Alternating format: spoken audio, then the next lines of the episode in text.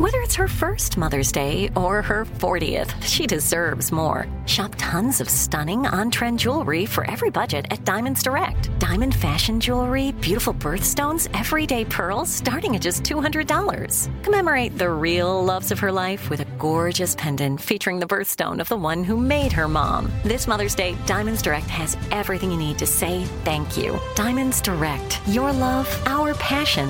Online at diamondsdirect.com. The 2024 presidential campaign features two candidates who are very well known to Americans. And yet, there's complexity at every turn. Criminal trials for one of those candidates, young voters who are angry. The Campaign Moment podcast from the Washington Post gives you what matters. I'm Aaron Blake, and I'm covering my 10th election cycle. My colleagues and I have insights that you won't find anywhere else. So follow the Campaign Moment right now, wherever you're listening.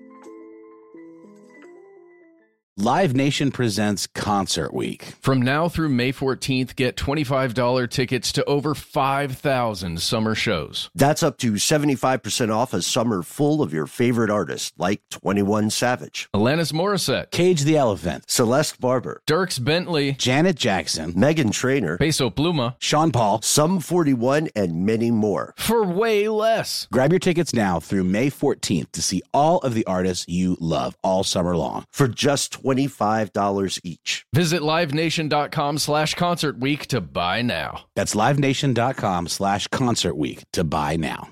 What's up? This your boy Lil Duval, and check out my podcast, Conversations with Unc, on the Black Effect Podcast Network. Each and every Tuesday, Conversations with Unc podcast feature casuals and in-depth talk about ebbs and flows of life and the pursuit of happiness. Unlike my work on stage, I tap into a more serious and sensitive side to give life advice and simply offer words of encouragement, yet remind folks to never forget to laugh. Every Tuesday, listen to Conversation with Unc, hosted by Lil Duval on the Black Effect Podcast Network, iHeartRadio app, or wherever you get your podcasts. Presented by AT&T. Connecting changes everything. From UFOs to psychic powers and government conspiracies, history is riddled with unexplained events. You can turn back now or learn the stuff they don't want you to know.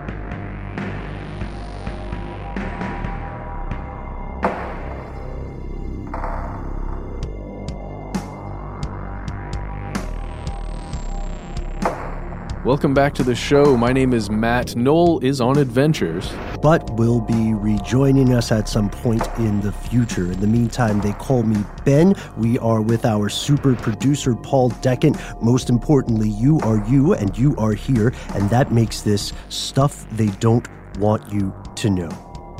Matt, Yes. Now you're a musician. That's something that longtime listeners are aware of, right? Correct. and I can I can vouch for him, friends and neighbors. He is a crackerjack percussionist. Do I'm people- no Travis Barker, but I am I am fairly good at what I do. Yes. yeah, yeah, yeah. I, I'm a big fan personally, and it's strange because rock and roll. Since we we mentioned Travis Barker, drummer of Blink 182, right? Uh, rock and roll occupies such a unique niche in the American zeitgeist, in our culture, in our history, and on and on and on. Uh, there's another thing that seems very American in our culture, and that's the concept of UFOs, right? Oh, sure. yeah, I mean, we have all this vast land, like land out in the west that's just devoid of anything but military bases and flying objects that we don't know what they are. And weirdos. there are a lot of people and cool things out there too, uh, and wildlife. But you know, things going around in the sky that blink. Mm-hmm. That that's my favorite part of it, at least. So today we are exploring some strange facets of this zeitgeist in a way that is, full disclosure, uh, kind of new to us, but we are not sallying forth into this territory alone. No, ladies and gentlemen, today we are joined by a very special guest, a friend of the show, who is going to provide some cognitive firepower, some intellectual ammunition to today's exploration. And we'd like to let the badger out of the bag and introduce him in person now, friends and neighbors, skeptics, and fellow conspiracy realists alike, presenting John Goforth. The intellectual part you might have overstated, but uh, I'll do my best. Oh, don't be silly. John Goforth, I'm gonna just gonna say this right now. He is the host of Hysteria 51, one of the co-hosts of Hysteria 51. The, not the best. I mean, not, I wasn't gonna say the best one, but my favorite one. Definitively not the best one. There's three of us. It's myself, my my co-host Brent Hand, and then our our third co-host is an angry robot bent on world domination named Conspiracy Bot, but he normally doesn't succeed because he's too busy drinking. Yeah. And we have a clip of Conspiracy Bot that some of you may recognize. Stay woke, meat sex. He always says that. He does. He I- does. It makes me wonder about, you know, you guys aligning yourself with such a character. Hmm.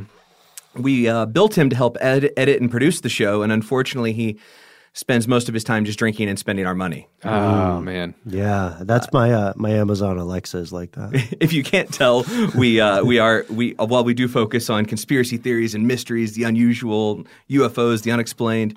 Uh, we certainly um, also are rooted a bit in comedy, Sure. and so we try to get our facts right, but we have a lot of try to have a lot of fun doing it, much like you guys do. Yeah. Oh, thank you. We're flattered. And thank you for coming on the show today, John.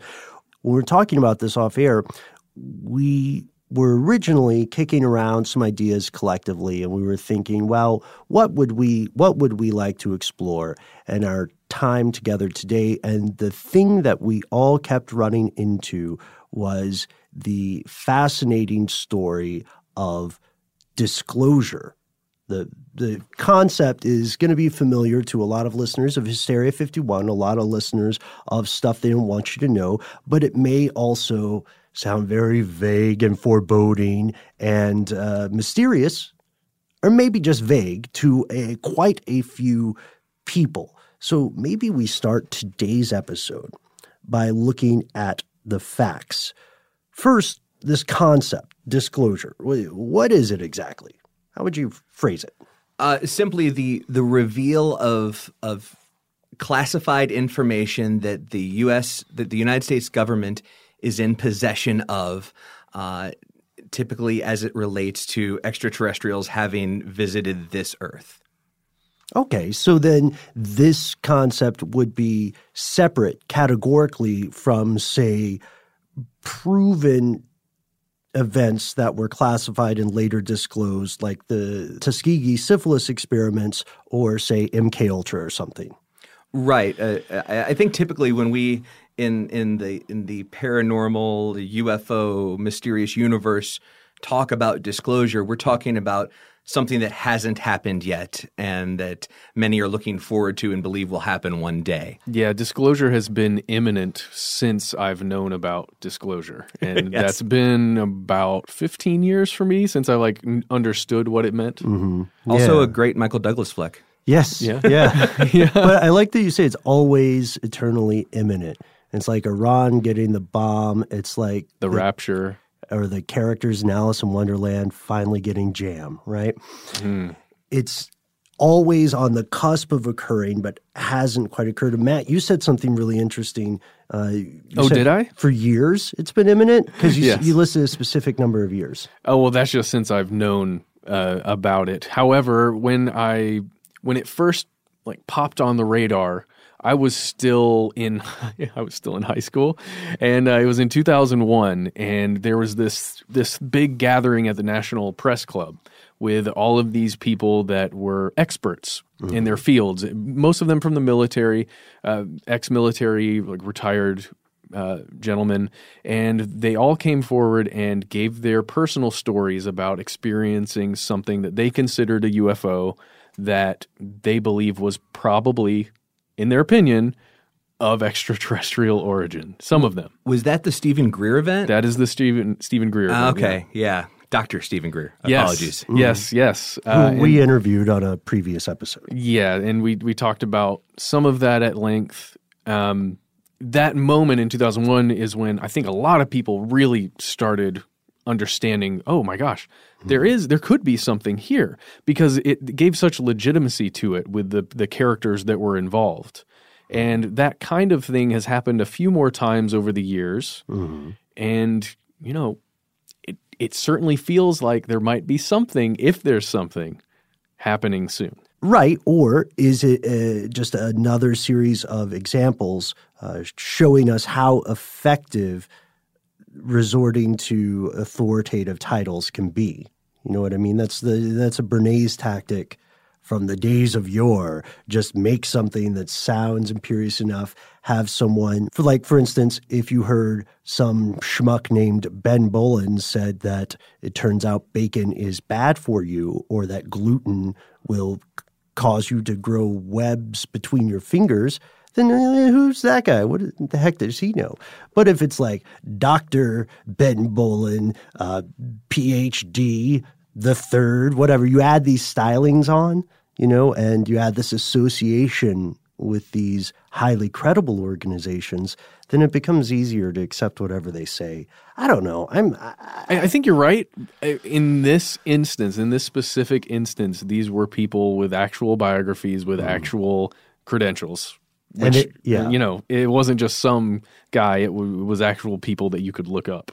And even even before then, there have been examples of disclosure either happening or um, supposedly happening, yes. or not happening when it was expected. I mean, going back all the way to Project Blue Book. Yes. I'm really glad you mentioned Thank that. You. Yeah.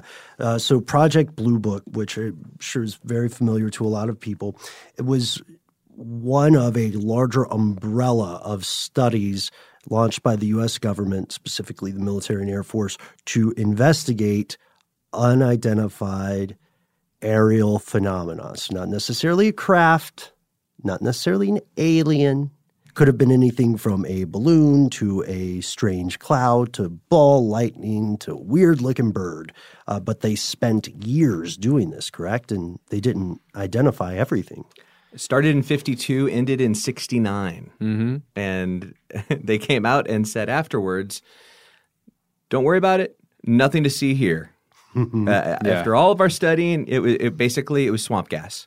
Yeah. Right. And there were some previous iterations of Blue Book and post iterations of it, but nothing was ever taken as seriously as Blue Book was. I don't, at least not that um, that I've ever found. Not that's been disclosed. Oh, oh, there Thank we go. I think we, I, I, think we earned that one yeah. at this point. yeah. yeah. So Blue Book had thousands of reports that they sifted through, and in the end, most of them were somehow explained, at least to their satisfaction.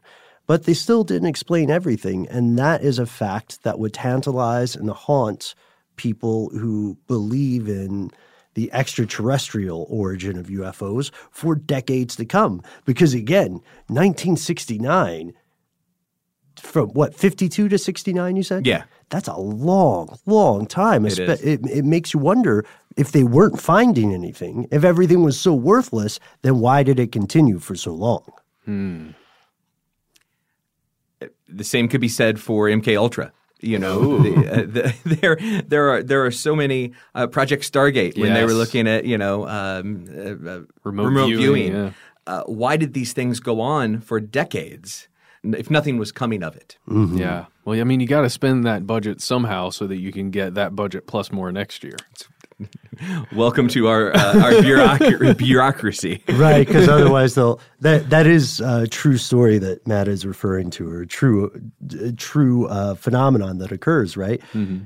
It's it's unfortunately a fact that in many cases, especially in government organizations, if the entirety of a budget is not spent by the end of the fiscal year, yeah. then it will be cut to the amount that was spent. Yeah. And you know, there we were talking about Blue Book. They said there was nothing to see here. There's a mo- much more recent example, mm. much more recent than Steven Greer, that they said there is something to see here. Yes, and this was kind of mind-boggling to me that they um, that we found out about the the the black money uh, project on the side uh, that the Pentagon had going on, the Advanced Aviation Threat Identification or ATIP program, uh, mm. headed by Luis Elizondo.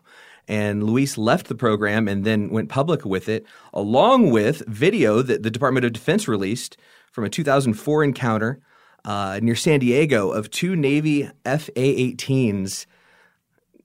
Um, I don't want to say dueling, but um, dancing with a unknown object that was moving, um, according to Elizondo, in ways that are not currently possible uh, with anything that we have in our inventory in the U.S or any foreign inventory that we're aware of.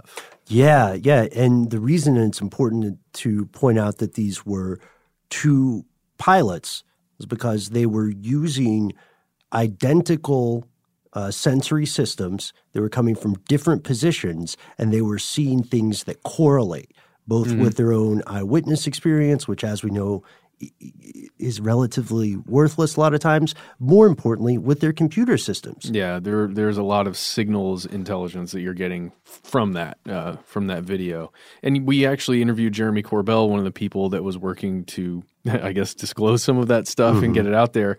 And if you are interested in like learning that full story, just look up how the U.S. secretly tracked UFOs with Jeremy Corbell. And you can find that episode. Did, have you guys ever done anything uh, on Hysteria about that specific program? as you know, in this world, a lot of uh, different stories and topics overlap and touch, and we've touched on it on a few episodes. Gotcha. But we're actually uh, in the coming month or so going to be releasing a two-parter on just generalized disclosure, and that will that'll certainly be part of it. Beautiful. Something to look forward to, right? Oh yes. And what we were establishing here with this rough timeline, this, uh, this this quick look at the highlights of disclosure, is that while it may sound like a thing that occurred in the past or a matter of all smoke, no flame, the fact of the situation is that this is continuing in some way today. Uh, there will be people who tell you that disclosure as a concept will ultimately only reveal uh, advanced aircraft that are entirely mundane and earth made and that they're just being held back as a matter of national security. You'll also hear people saying, uh, no, not only have extraterrestrials for some reason landed on Earth and decided to keep it a secret, but they're actually in charge of things. And they figured the most direct way to break the news to us would be a gradual program of showing us various tropes in fiction. Yeah. Makes Yeah. perfect sense. What I like is how straightforward it is. well, yeah, and uh, and having very popular musicians write songs like track three off of Blink 182's "Enema of the State." Aliens exist. You know, I'm glad you brought that up, Matt. This might seem like a switch in conversation, but I think this has been on uh, our collective mind uh, for a for some time. But I don't know a whole lot about Blink 182. Can you guys break it down for me? I remember some of the songs. Where to start? Uh, so, uh, three members of the band. Yeah. Um, uh, there's Mark Hoppus. There's uh, the aforementioned Travis Barker, and then uh, a former member uh, is named Tom DeLonge. Oh, he quit. Uh, he is no longer a part of That's True. He, So- he's he's left a couple of times. Oh, he's left and he's come. He's returned. Mm-hmm. Oh well, I guess success and fame can lead to rocky relationships at times. So It- it's true. Many a band. Well, and also cra- uh, plane crashes. Travis Barker, on a Yeah. side note, almost died in a plane crash and Oh. walked away from it. He was one of the only two survivors. Yeah, holy smokes, I had no idea. Uh, Yeah. He's the one who's covered with tattoos, right? that's correct. Yes, the drummer. Look how unplugged I am. My knowledge of pop culture goes to about the late 1800s. Yeah. well, the the whole Tom DeLonge leaving thing. uh, There are some stories about painkiller addiction that he was probably going through at the time. But he also, you know, he had a family, and some of the other one of the other members, I think, had a family, and it was like that old that age old story of a band getting really big and touring all the time, but then having a family and how do I spend time with them and still be on tour making all this ridiculous amount of money? the, and they th- I've I've seen them actually a, a few times uh, when they were a fully formed band and Mm-hmm. Yeah. I mean what a great band Yeah. Uh, some of some of the great uh, I, I think you mentioned before uh, you know pop punk Yeah. uh, anthems of uh, of their generation Yeah, man.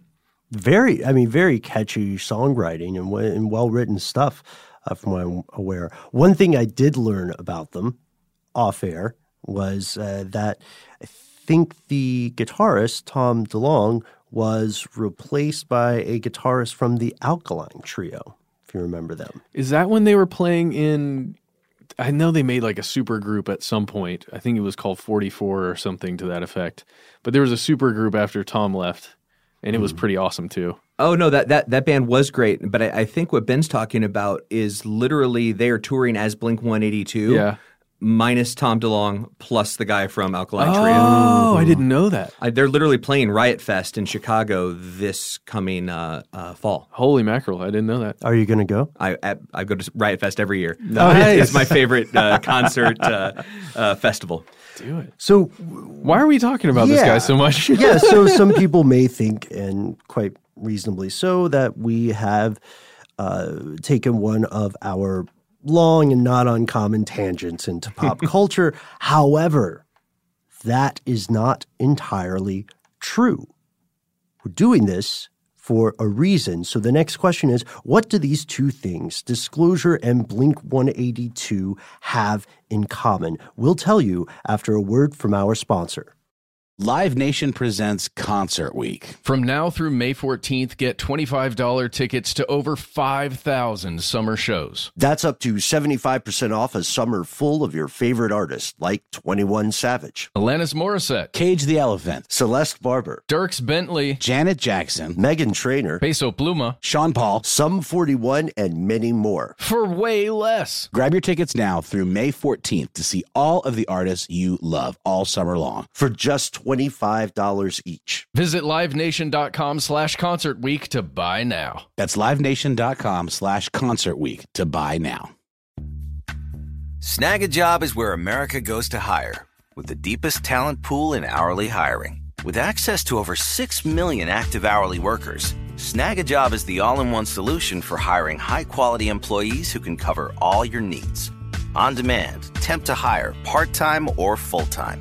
You name the position warehouse worker, retail associate, grocery store clerk, fitness trainer, baker, stylist, bellhop, podcast producer. Yeah, Snagajob's got a worker for that. With our easy to use platform, you're able to seamlessly post and fill available positions quickly with a dedicated customer support team to provide all the help you need along the way. Kind of nice knowing you have a talent pool like that in your own backyard, right? Snagajob is the partner you need to keep your business running smoothly. So visit snagajob.com or text snag to 242424 to talk to an expert. Snagajob.com, where America goes to hire.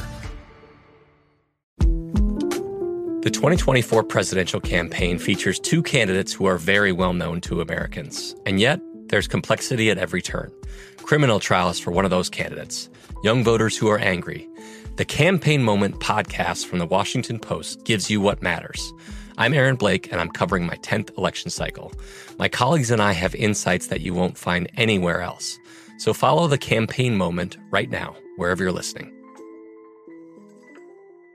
Xfinity has free premium networks for everyone this month, no matter what kind of entertainment you love. Addicted to true crime? Catch killer cases and more spine-tingling shows on A&E Crime Central. Crave adventure? Explore Asian action movies on Hi-YAH. Searching for something extreme? Check out skating, snowboarding, and more on Fuel TV Plus, the global home of action sports. And find crowd-pleasing bops on iHeartRadio's Hit Nation playlist. There's new free shows and movies to love every week. Say free this week in your Xfinity voice remote.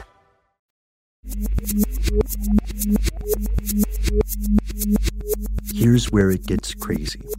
It turns out that disclosure, in its most extreme form, that being the concept of extraterrestrial contact with humanity, and the famous pop punk band Blink 182 do have a connection, a real one, a vital one that continues today. Yes. The uh, the aforementioned Tom DeLonge. ding ding, hole in one, John. Thank you. So what? Uh, we- what? What happened? How did Tom DeLonge become involved in this concept? Well, if you, according to Tom, Yes. he's been interested and involved in this concept since he was a small lad. Yeah. uh, and uh, and and and was in, always looked to the heavens and wondered what was out there. Then, Yeah, he- as as Blink One Eighty Two started touring, uh, obviously this is pre um, iPad or anything like that. Uh, he needed a way to kill all the time in the tour bus because they weren't flying anywhere yet. So he read every alien uh, UFO related conspiracy book that he could lay his hands on.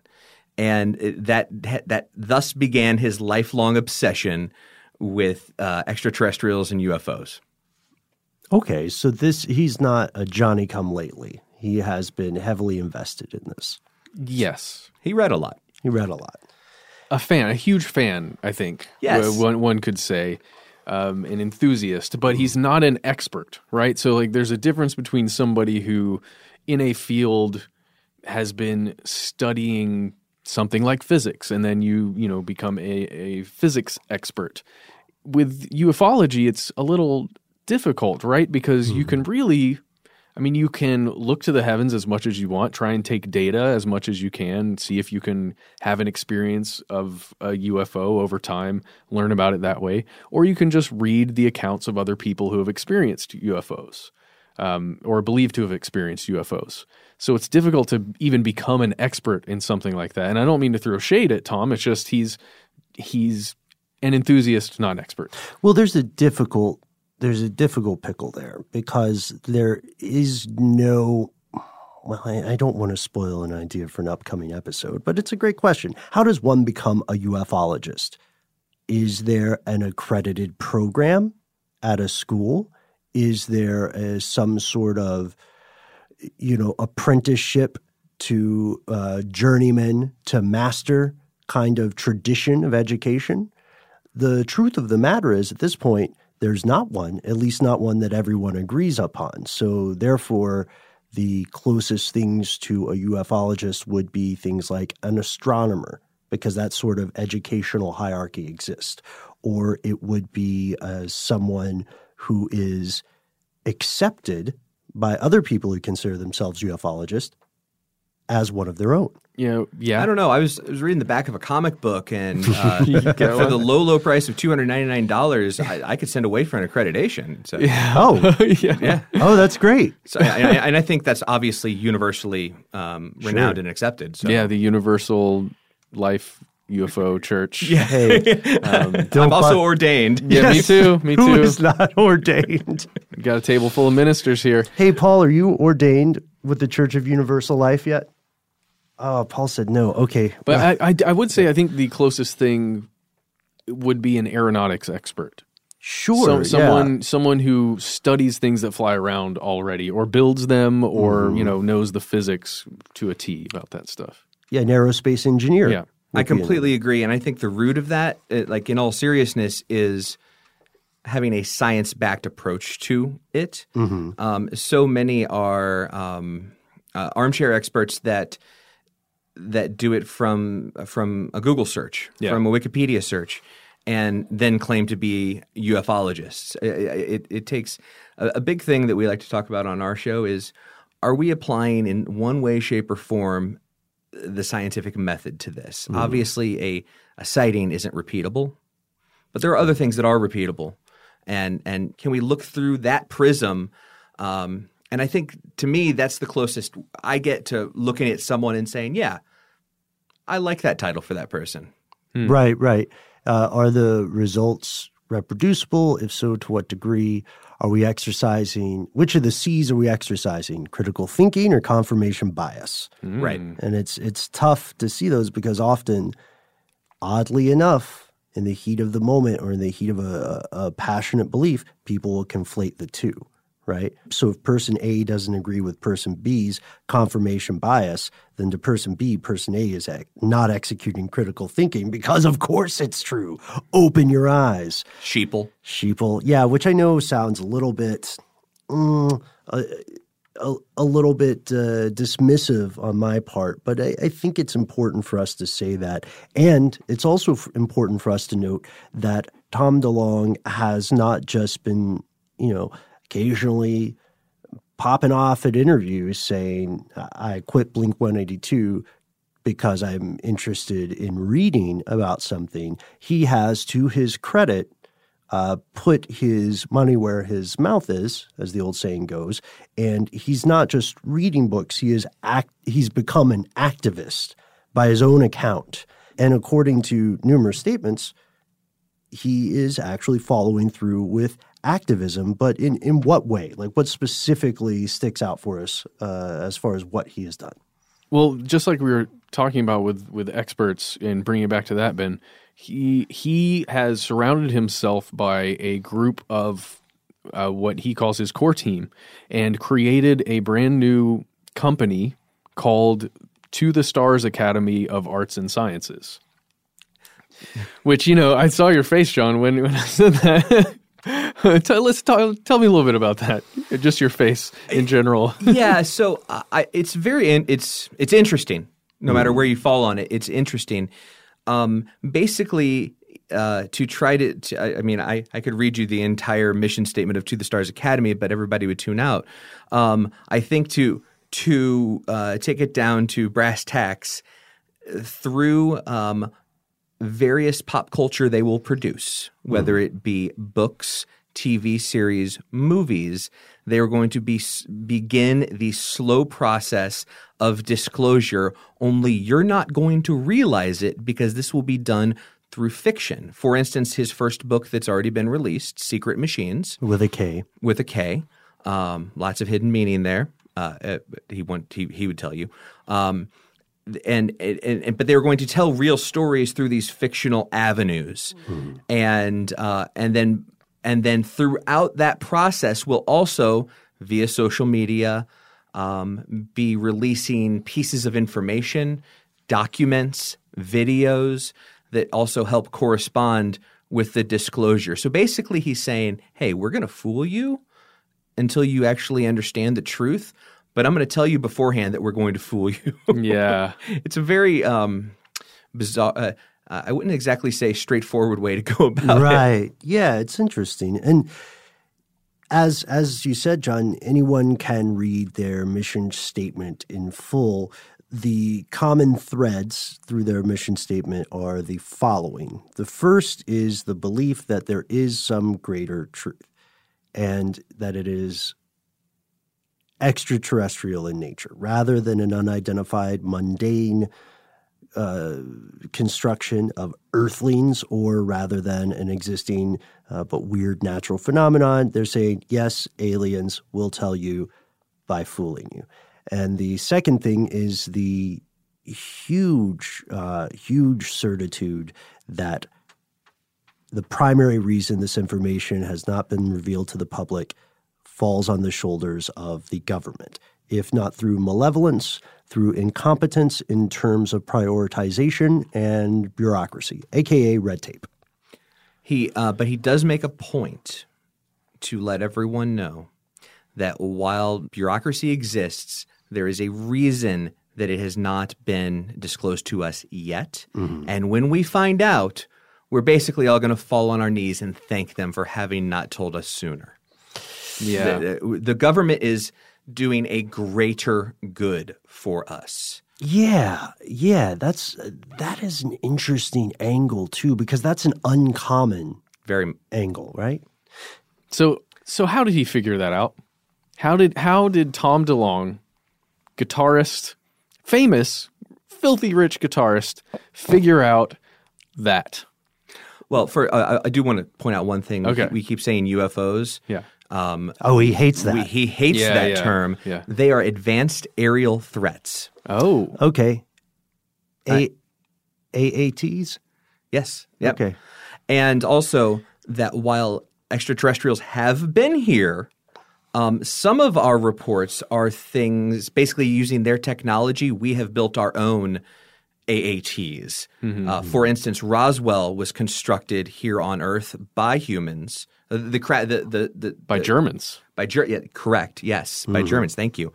Um, and but we, that was us using their technology. Uh, but the way he found out about it was as he was looking into this and doing all of his reading, he started writing Secret Machines, and some some deep throat type characters reached out to him while he's touring, like during the major parts of Blink 182's touring world. they reached out to him and said, We need to meet. And it's going to be very cloak and dagger. Uh, I believe one of the quotes was, Let's meet by the Pentagon. Yep. That's very. Hey, isn't uh, that the world's largest office building? I believe, yeah, it probably is. I don't know. It's just it feels like it would be difficult to just go there and see who's standing by it. Well, and which which side do you go by? Google, drive me by the Pentagon.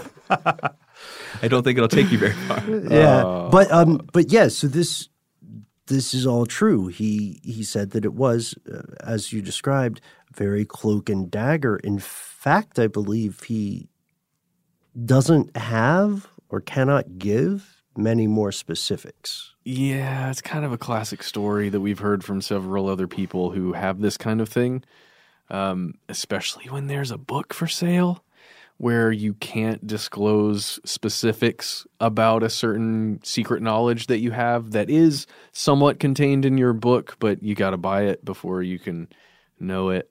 Um, it works well together that way. Yeah, and you know, I don't want to I don't want to go there quite yet, but that that's a kind of a trend we might see a little bit later on. But um, he did say that he ended up taking high level meetings all around Washington, D.C., with all kinds of different people. He ended up meeting with generals that he would say, yes, it's a general. Um, but he would not mention specifics to protect himself and these individuals that he's talking to, is what he stated.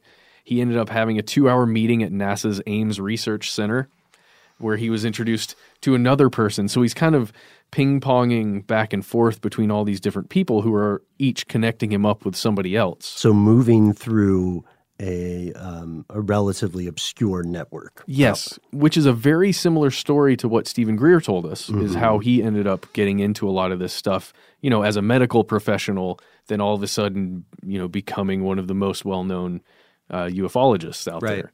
And and a theme to Tom's story is that as he gets these introductions and has these meetings, he goes down deeper down the rabbit hole, mm-hmm. meaning he says something and that leads him to be contacted by somebody even more secret.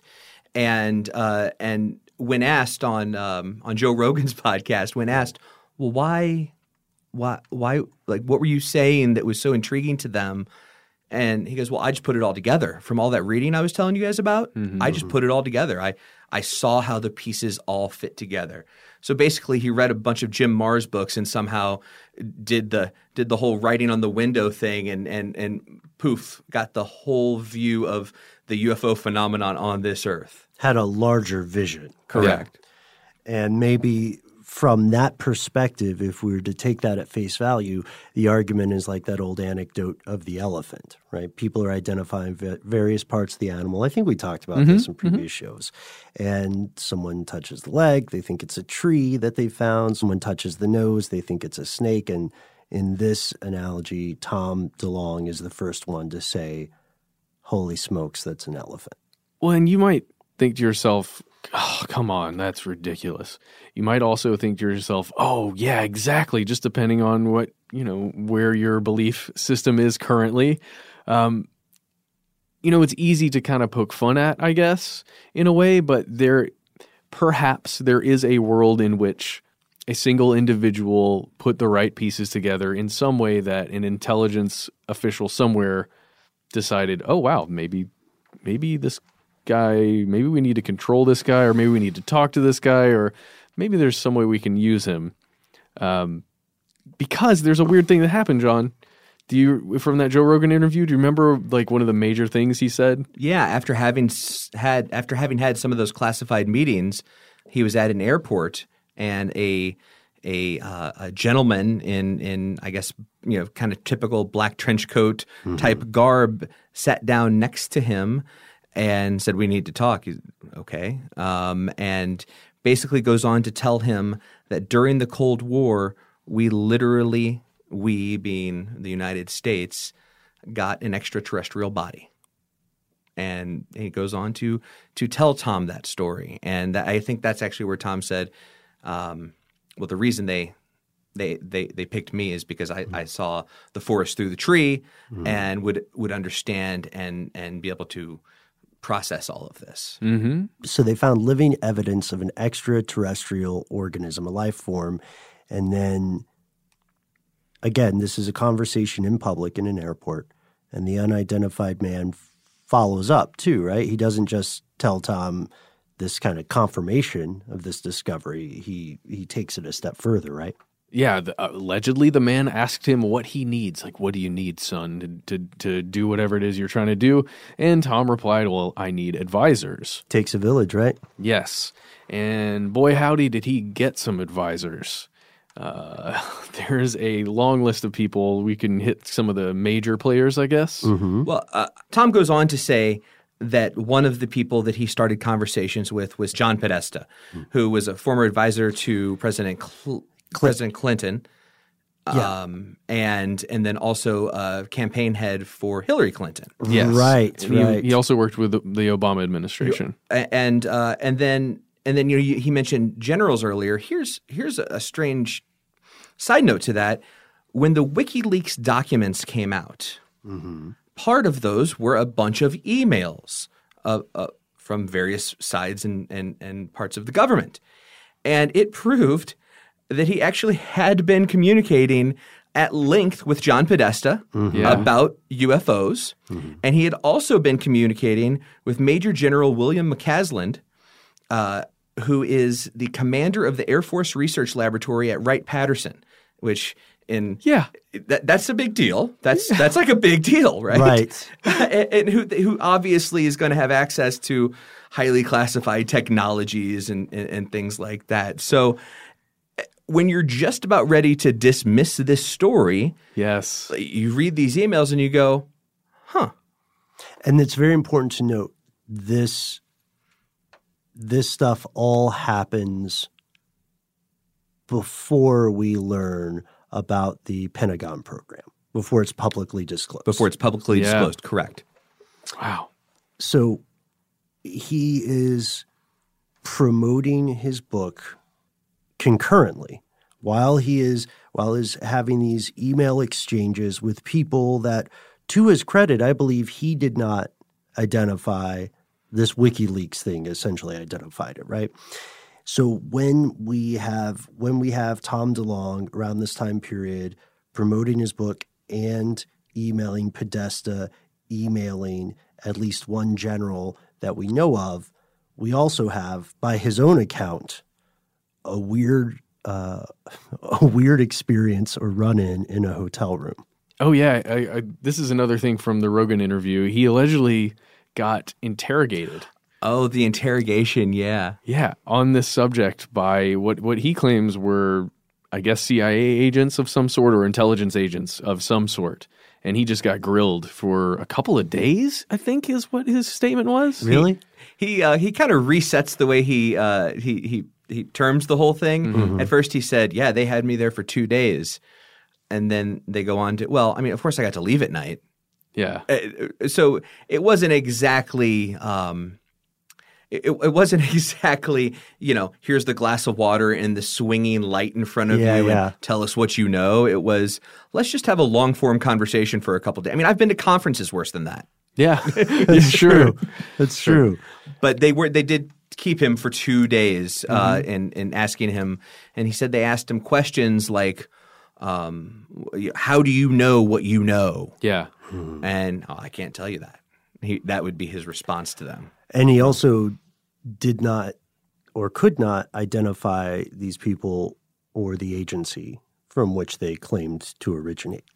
But but along the way, Tom DeLonge, it's still Tom DeLonge, and he's still getting some kind of information that is in some way secretive. like so he's just this whole pat- Yes. time they're giving him something. And just to reset, we're talking about the guitarist for Blink 182. Yeah. Yeah. I'm just saying. Yeah, yeah. That's true. That's true. Why are these people giving him this information? Why are they, if it's a giant wild goose chase that they're just kind of sending him down, is it for mm-hmm. funsies? Is it because each one of these high level people was like, dude, the guy from Blink 182 showed up in my office and he talked to me for a while. Do you want to meet him? He really wants to talk to you. And everybody's like, yeah, I want to meet the dude from Blink 182. Send him down this way. John Podesta's like, bro, hook me up. I want to meet this guy. Right, right. Is that what's happening? Or is there something else going on here? Do you think he could do an acoustic set for us? I mean, like, maybe. well, well, you can meet him and you can get him to sign something, but the main thing is you have to, you have, your in is to talk about UFOs. Yes. The- the- these heads of the DOD and CIA. Yeah. going, oh man, my kid would love it. Meanwhile, his, the kid is probably 40. But right. Jeez. So this is mystifying because you can see already where there are missing pieces of the jigsaw puzzle and where the various claims about those missing pieces come into play, Mhm. right? Is is it a matter of necessary secrecy, as DeLonge and the other uh, to the stars staff would say, or is it a matter of flim flam, as many of the skeptics would say? We'll explore this further after a brief word from our sponsors, assuming we don't also get black bagged during the break.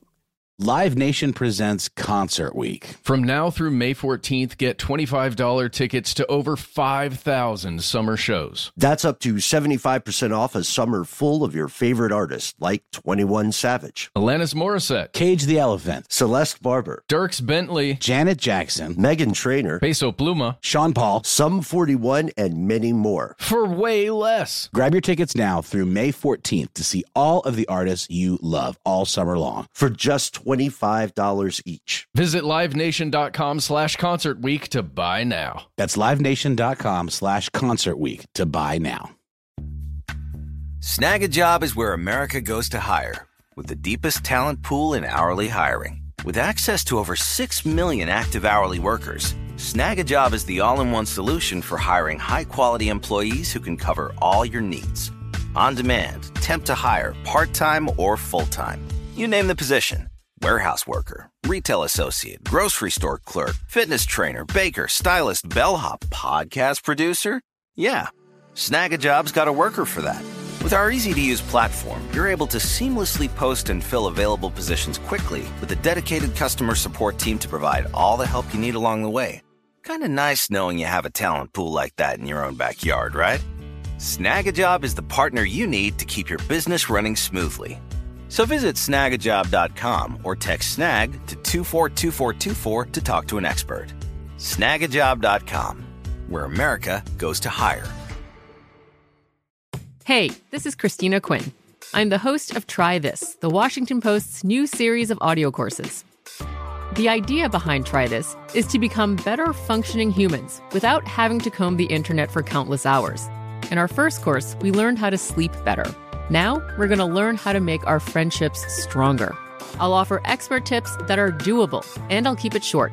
So let's do this. Class is in session. Find Try This from the Washington Post wherever you listen. Xfinity has free premium networks for everyone this month, no matter what kind of entertainment you love. Addicted to true crime? Catch killer cases and more spine-tingling shows on A&E Crime Central. Crave adventure? Explore Asian action movies on Hi-YAH. Searching for something extreme? Check out skating, snowboarding, and more on Fuel TV Plus, the global home of action sports. And find crowd-pleasing bops on iHeartRadio's Hit Nation playlist. There's new free shows and movies to love every week. Say free this week in your Xfinity voice remote.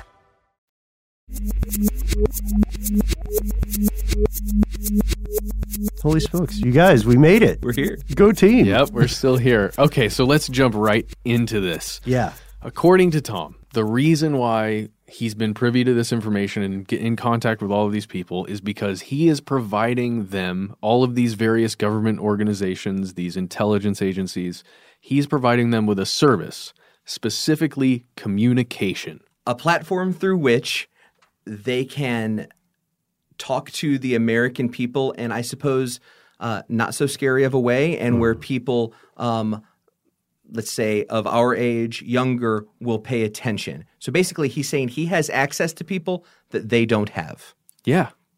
That's ex- that's exactly that's exactly what he's saying at least. All right. And I will respond on behalf of uh, the various government programs that have existed since before the CIA that have effectively leveraged mass media in all forms to uh, gain support for otherwise controversial uh, objectives like wars. You're talking about propaganda, drugs. Ben? yeah, that's I- it's just okay. It is incredibly easy to understand how someone could be skeptical about that claim simply because there is a preponderance of pre-existing evidence indicating that if Uncle Sam wants to approach the American public through controlled media and through uh, unacknowledged control of that media, not only is that a possibility, it's happened. It's a, it's like it's a thing they can already do. It's kind of like saying Ford factory approached me because I know a place where I can buy tires. You know what I mean? It doesn't quite even out. Though I will say, if planes start going overhead, dropping leaflets with Tom DeLonge's face on them, I give up. I'm 100% in at that point. Just go prone and wait. Yeah. the uh, the the first way which in which he said he's taking or took the 1st step Mhm. was writing the book Secret Machines Part One. Yeah, the series. Um, I read it. No, which one? The gods or No, chasing? The- the- yeah, uh, is it Chasing Shadows? Yeah, Chasing Shadows. Yeah. What What's your take, man? There are examples throughout history, recent history, of books and also just people that try to tie all of the conspiracy theories, all of the mysteries together into kind of one uniform. Uh, a, a bad example is Bill Cooper with "Behold a Pale Horse." Yeah. that A was super I mean, conspiracy. yeah, yeah. I mean, that's a real bad example, kind of a, a, a bad dude. Uh, but there's lots of examples of it.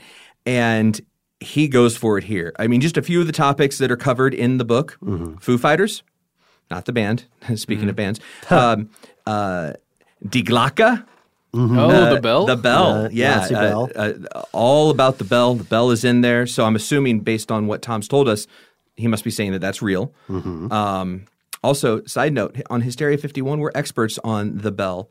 We did a show on it. Yeah. And uh, the Daily Express in uh, in England Uh-huh. uh, wrote an entire article about the bell, citing us as the experts. Nice. Wow. I, I'm like, uh, boy, you guys need better. But I mean, it is a tabloid. Uh, Well, Yeah. can you can you hook us up? Look, I promise. Other than this show and the millions of people who've heard it, this will stay just between us. just take us to the bell. We want to see it. Oh, please. I'll I'll I'll, uh, I'll I'll make a phone call. Yeah, Yeah. But I've got to go to a Chili's at an airport to have the conversation, so it might take a while. yeah. Uh, so so he's hatching a meta conspiracy. Oh yeah, uh, cigar-shaped UFOs, Area 51 UFOs are there. Talks all about Operation Paperclip. Uh, talks about uh, metal not from this world that Yes. is foldable but also indestructible. Uh, I mean. Even even the, the Nazi escapes to Argentina, which to, a- to an extent have been proven, but uh, on a on a much more mass scale. I mean, he hits it all. Um, so yeah, he, he's uh, he's all in on all conspiracies, and they all tie in in this book. And that was the that was the really interesting thing to me about the book. I kind of thought that he would go with one theme and just drive it home. You Yeah. know, um, what happened at Roswell was a real thing, or Area 51, they really are doing stuff like that there, and just and and then just take 700 pages, which it is, um, to form the story around that. But I was completely wrong. He just goes all in the deep end. How's it structured? Yeah. Uh, it's uh, like a typical um, uh, mystery action book. Uh, Oh, There are there are characters, and uh, they don't know what's going on. There's a uh, there's a member of the United States Air Force who has something happen. Um, uh, in the sky that he can't explain, and all of a sudden uh, the CIA comes and recruits him to work for them, and he gets taken to Area 51. Uh, there is a woman who is a debunker and has a website debunking things, and she sent a mysterious package. There's a um, there, there's a, a daughter of a financial magnate who he dies under mysterious circumstances, and she tries to figure out what's going on. Uh, his alleged suicide wasn't really a suicide. Uh, so they really do. they're- It's it's a it's a fictional book. It's a fun read. I I, I have no problem with the book. Yeah. it's what's implied behind the book, uh, but the book itself is is enjoyable. It sounds like uh, multi-platform IP. Yes, yes. And you said it's a you said it's a series, right?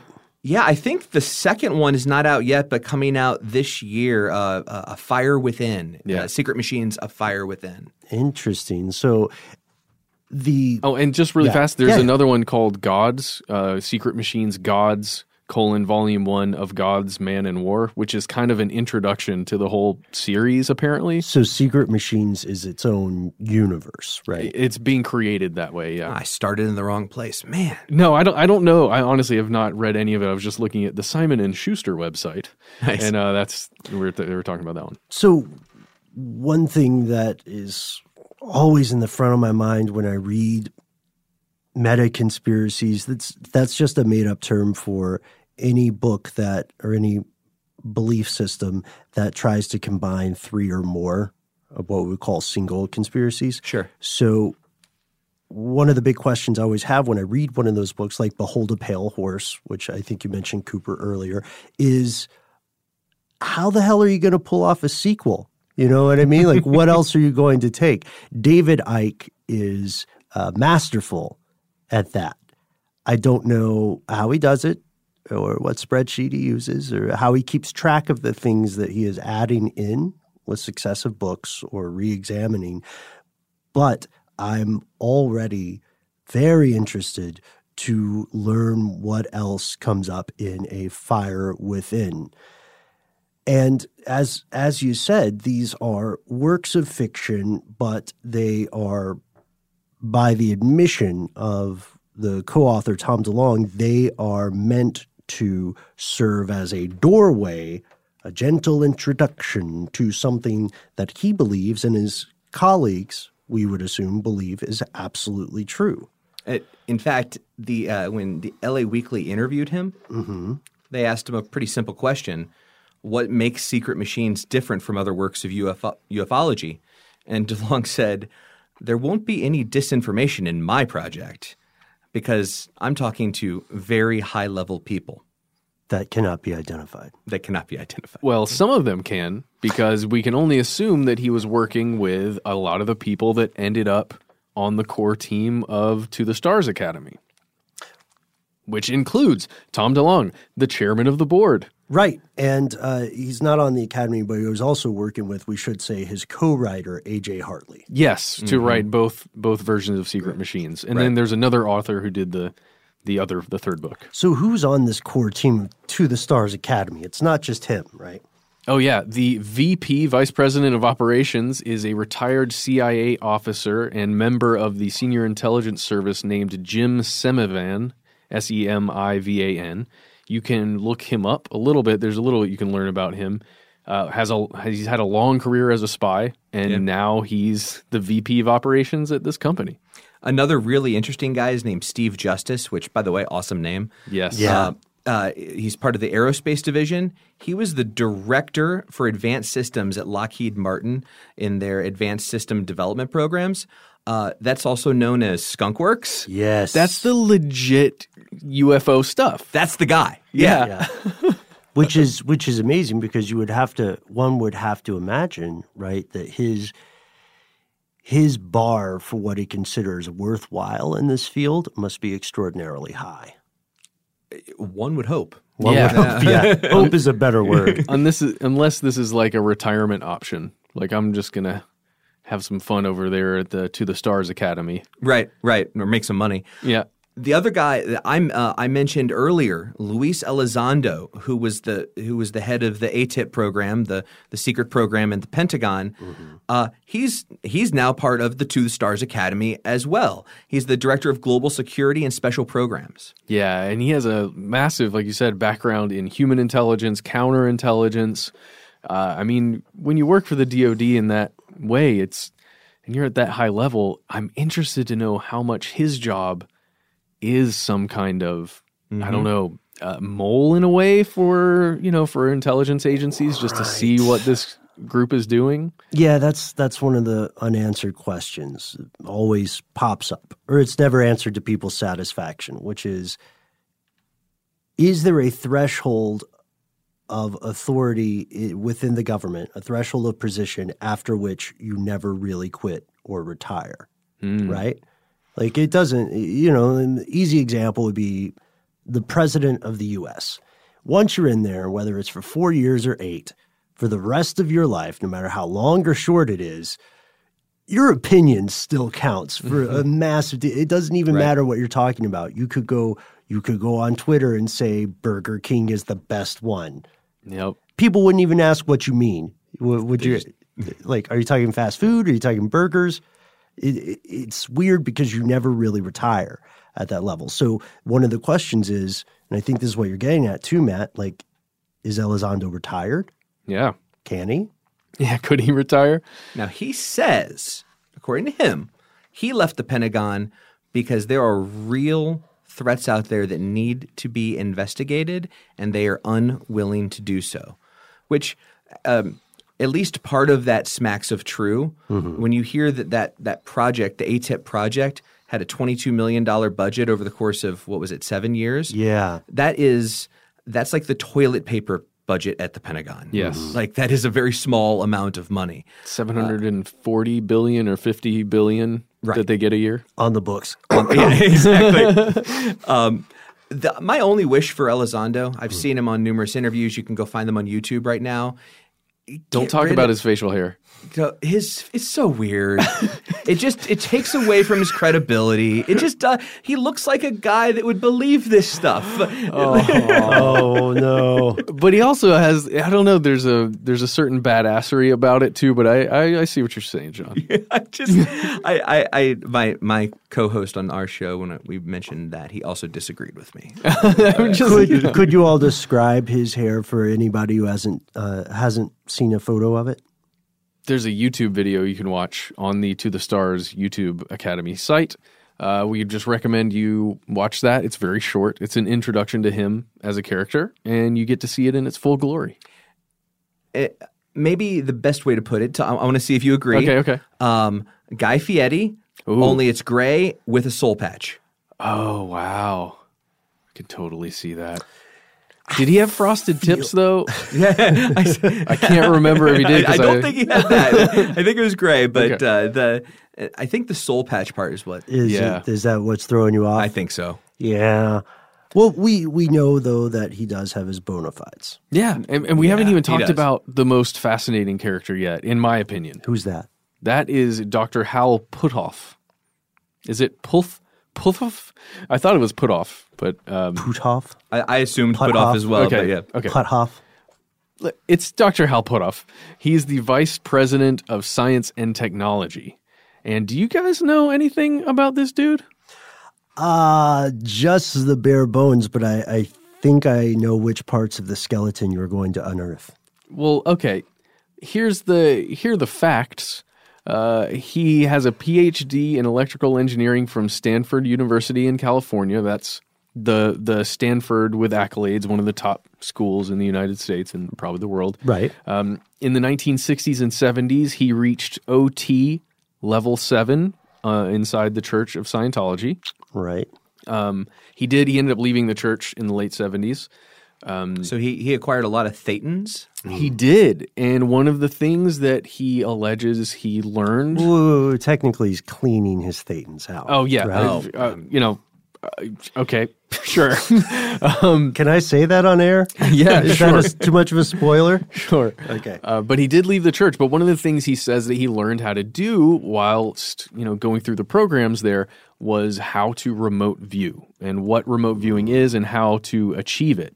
And then that helped him work in the 70s and 80s on a little thing that we mentioned earlier called Project Stargate, uh, where you know that was the uh, Central and Defense Intelligence Agency's attempt to prove that psychic powers or paranormal powers of some form or another sure. uh, could be used for national security.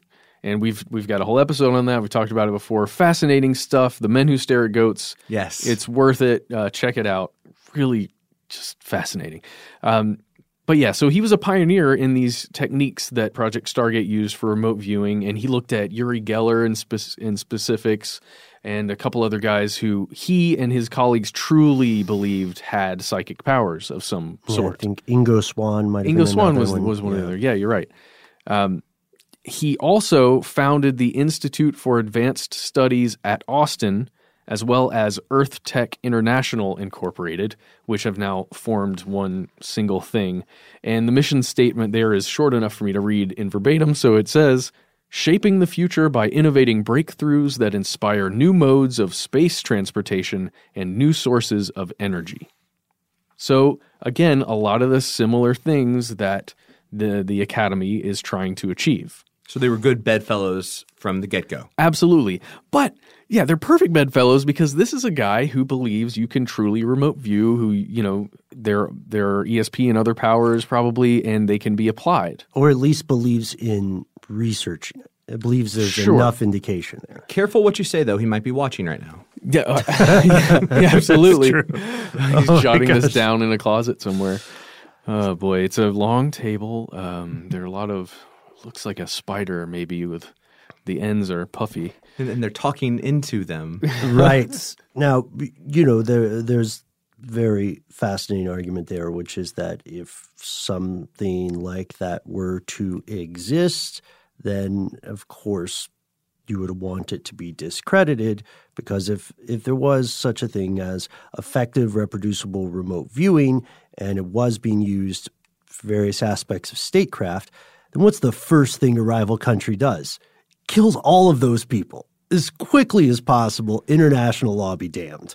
Hmm. So maybe I'm just I'm trying to brainstorm reasons, or you know, I'm trying to brainstorm motivations to keep that from the public, were it to be true. But when you say the academy, one thing that's really interesting is you're not talking, Matt, in some vague abstract term. You're talking about specifically to the Stars Academy. And we learned some stuff about that, right? Because it is uh, like many things in our society, regardless of its aims, it is driven by a financial engine. So, what, what do we know about that? How does how do the numbers work for this thing? Well, and and when they did their big debut on stage, they talked about a lot of lofty goals and aspirations and basically doing things for the good of humanity. And then they ended with donate here. Um, and that's what that's essentially what it was. You can buy quote unquote stock because it's not like traded on the stock exchange, but quote unquote stock of uh, of To the Stars Academy. It's five dollars a a share and uh, minimum two hundred dollars spend. They've had two thousand something um, uh, purchasers so far. Oh wow! And have already, uh, as of I should say, as of March of this year, had raised two point five million dollars. Wow. That's nuts to me. From 2,500, 2,509 individuals, according to the website. Minimum donation two hundred dollars. So to get to two point five million, that means some people were putting in Everything. A lot more. Yeah, A lot more. a significant chunk of change, huh? Including Tom, right? Yeah, oh yeah. He to get it off the ground, he invested six hundred thousand of his own money, Mm, and okay. as a function of that, he now makes a minimum of hundred thousand dollars per year in royalties from the company to become whole again. Oh, okay. So just to recoup. Yeah, I now I don't know if that will go on beyond his his recouping of the funds, but Right. um, you know, and obviously, being a private company, all of this is just what they choose to share.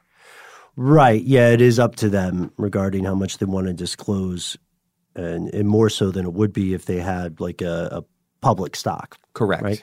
So it's fascinating. Whenever we bring money into this, many people can easily feel as though it invalidates the organization entire. That's not necessarily true.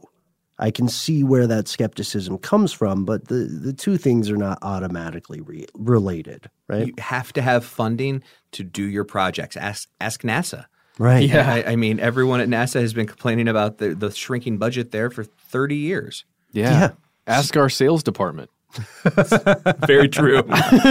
so what uh what so when we talk about these projects what what exactly are Tom DeLonge's claims what kind of stuff is to the stars academy funding what's the research what gives It depends on if you want specifics or if you want very general. Yeah. Specifics, numerous movies, books, um, and and various forms of other uh, uh, of other materials that they will sell for profit.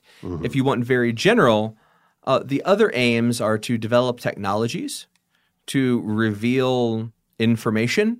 okay And like, well, that sounds really generic. Mhm. Yep, Yeah. that's because that's all they've said. Yeah.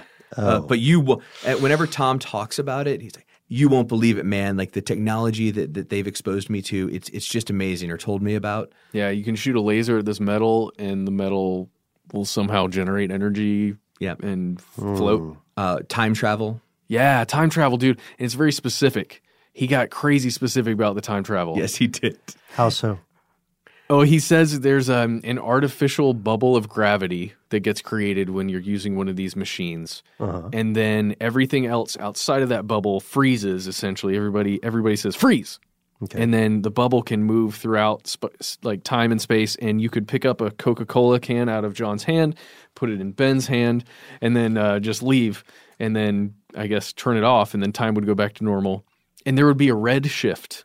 There would like a a visible red shift when you're operating the thing. Uh-huh. Well, my guess has to be that it must operate on red mercury. Oh. like the bell, Yeah. and Sure. yeah, that's I, I assume that's why there would be a redshift. That's that's probably what it is. It's time travel. And also, if you're going to make the greatest discovery in the history of humanity, which Yeah. that would be, the first thing you obviously would do would be start playing practical jokes on people with Coca Colas. Yeah, that's what right, I mean. yeah. right, yeah. I, I the other thing is, you know, not to get too in the weeds about it, but the bubble concept is difficult because it sets a threshold for where the flow of time differentiates. So how could you reach outside of the bubble? How could you take that from th- the coke from one end to the other? Are you somehow in?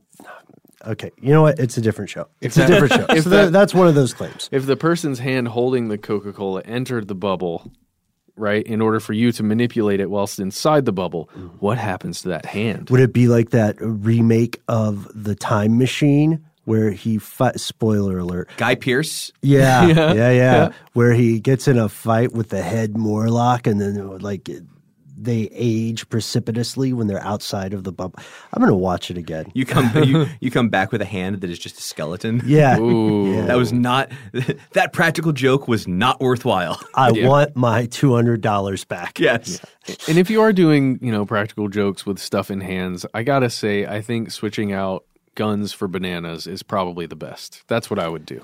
Couldn't agree more. So we talked about some of the other things that he believes, as you said, John, that the Roswell material recovered was from a German manufactured vehicle, well, an Argentinian manufactured vehicle, right, by a German scientist in exile. Yeah, that's, that's what he said. Um, and specifically, that Project Paperclip is about a lot more than what we think it's about. With the same basic goal get the top scientists from Germany to work for us rather than, let's say, for Russia or somebody else. But he thinks, and he would not say what it was, but it was about something else. They knew how to reverse engineer some of this technology. They were more they were more in tune with and advanced with the alien technology than we were, and that's why we have to go get them. That's why we gave Wernher von Braun the house in the Hamptons. Yes. Yeah. And said, here, this is NASA. Want to run it? yeah. So these are already what we call tall milkshakes. It's kind of a tall order to uh, accept this fundamentally without a higher degree of proof, right? You can see videos aplenty. We're all familiar with YouTube if we listen to podcasts. But if there is some sort of unidentifiable alloy the, from that was recovered from a crash site, then the logical assumption is that more people would believe you if that were made public and available for study. But these are not all of the claims. There are a couple of more things that he believes, correct?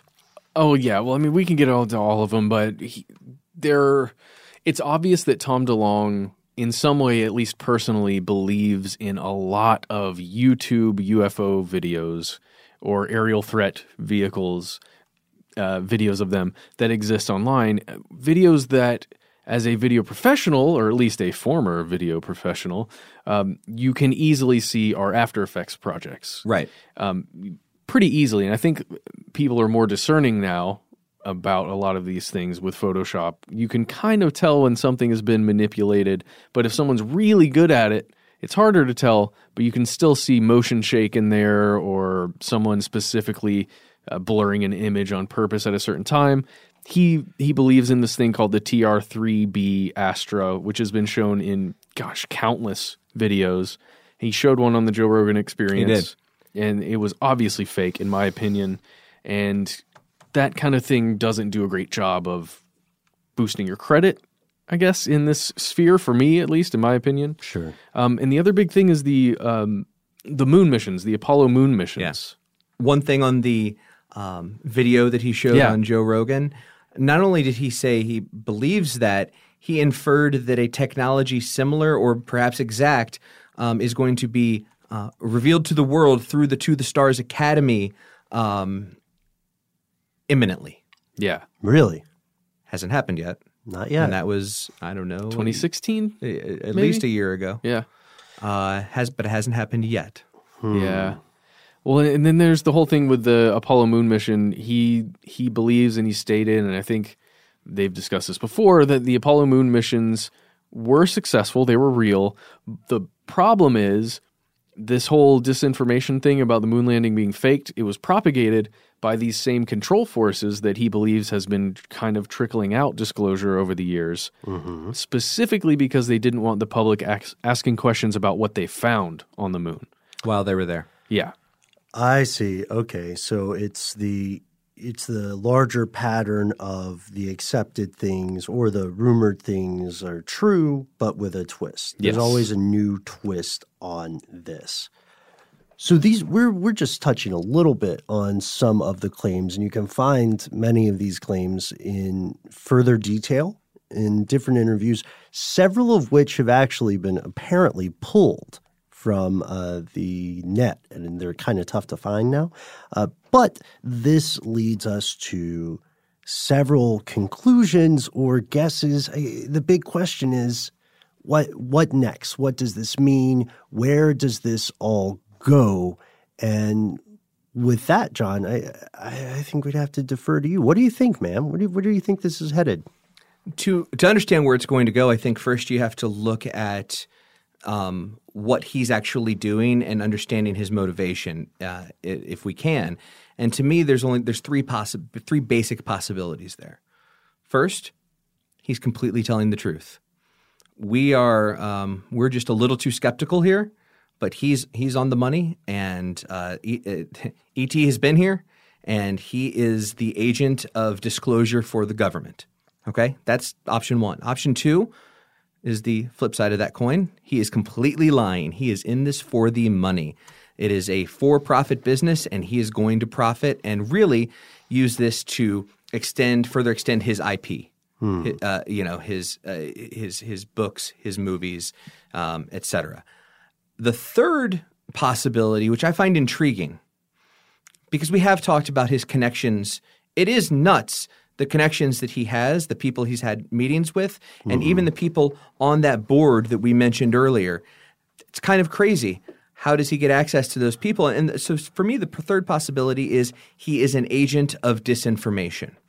And this would not be, as I'm sure you've talked about on this show, the first time that real disinformation has been in the UFO world. Not, not, uh, not tinfoil hat type of oh we think the government's behind it. No, proven out. I mean, look back at Paul Bennewitz. Yeah. Uh, Paul, Ben- if if if your listeners aren't familiar with the story, to make it a really a really long story short, essentially he was seeing aliens everywhere.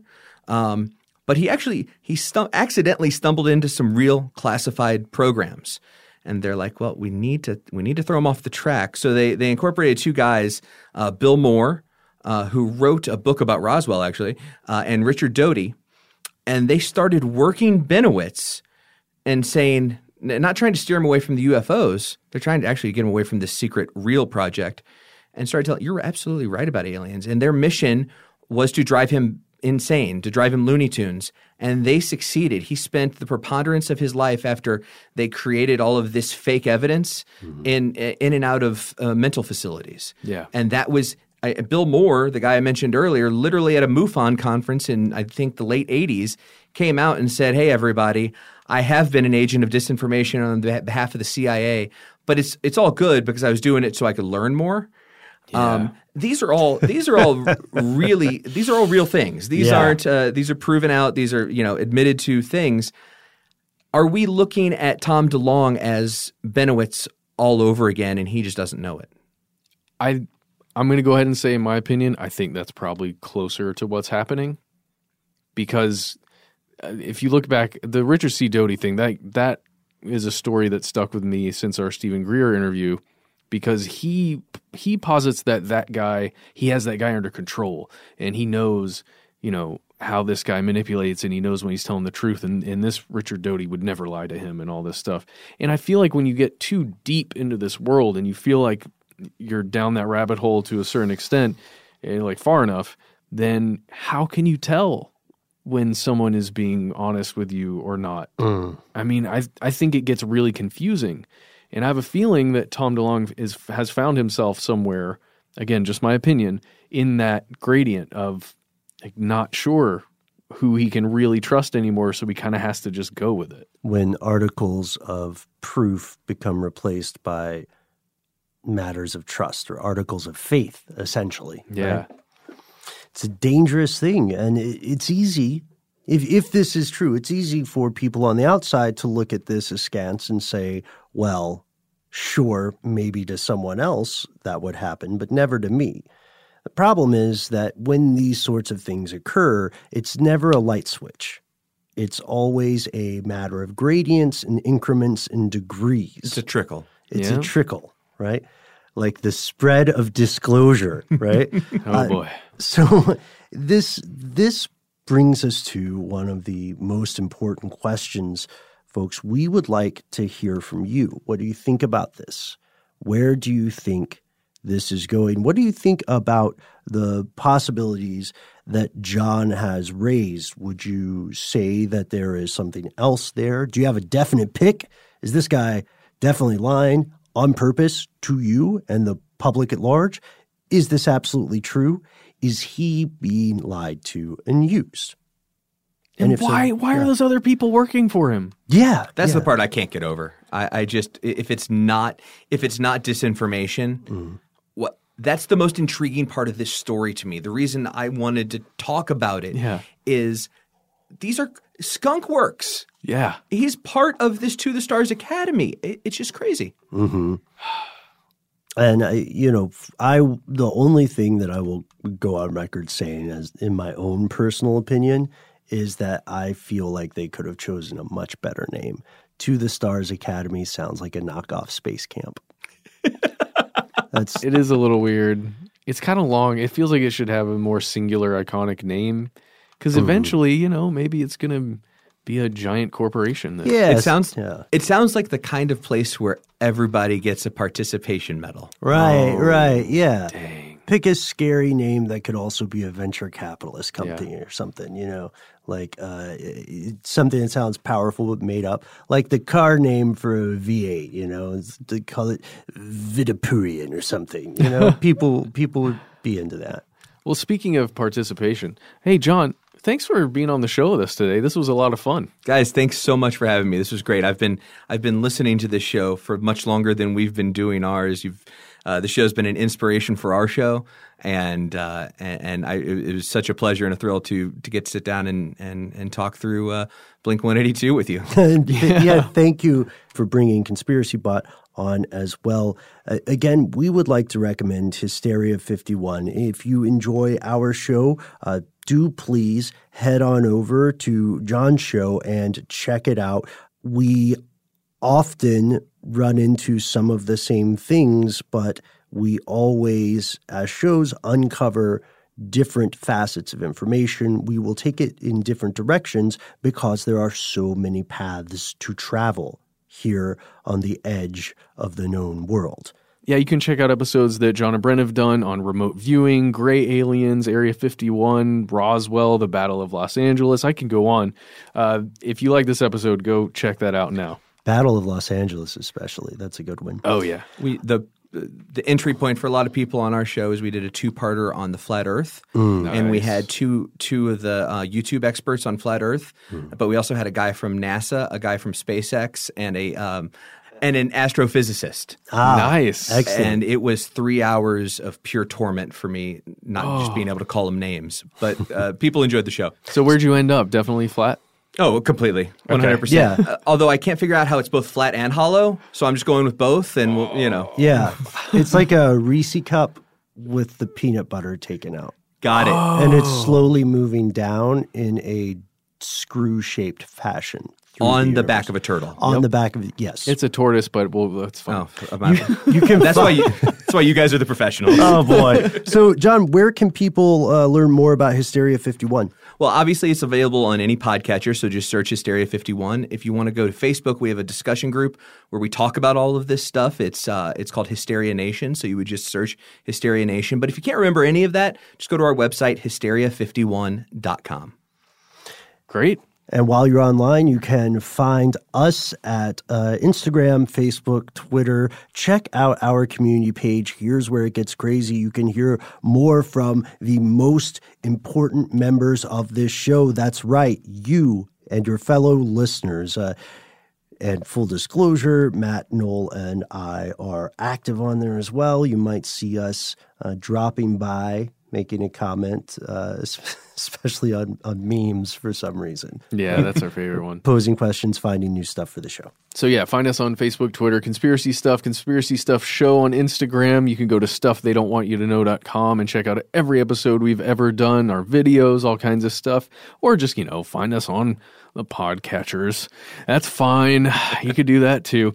Uh, if you want to leave us a voicemail and get on the show, call 1-833-STDWYTK. That's a great idea. You should do that. There's also numbers associated with that. And if you want that in numbers, You can dial us directly at 1 833 783 9985. Sounds legit. All right. So, and if you don't want to do any of that stuff and you want to write us a suggestion or anything to talk to us, send us a good old fashioned email. We are Conspiracy at howstuffworks.com.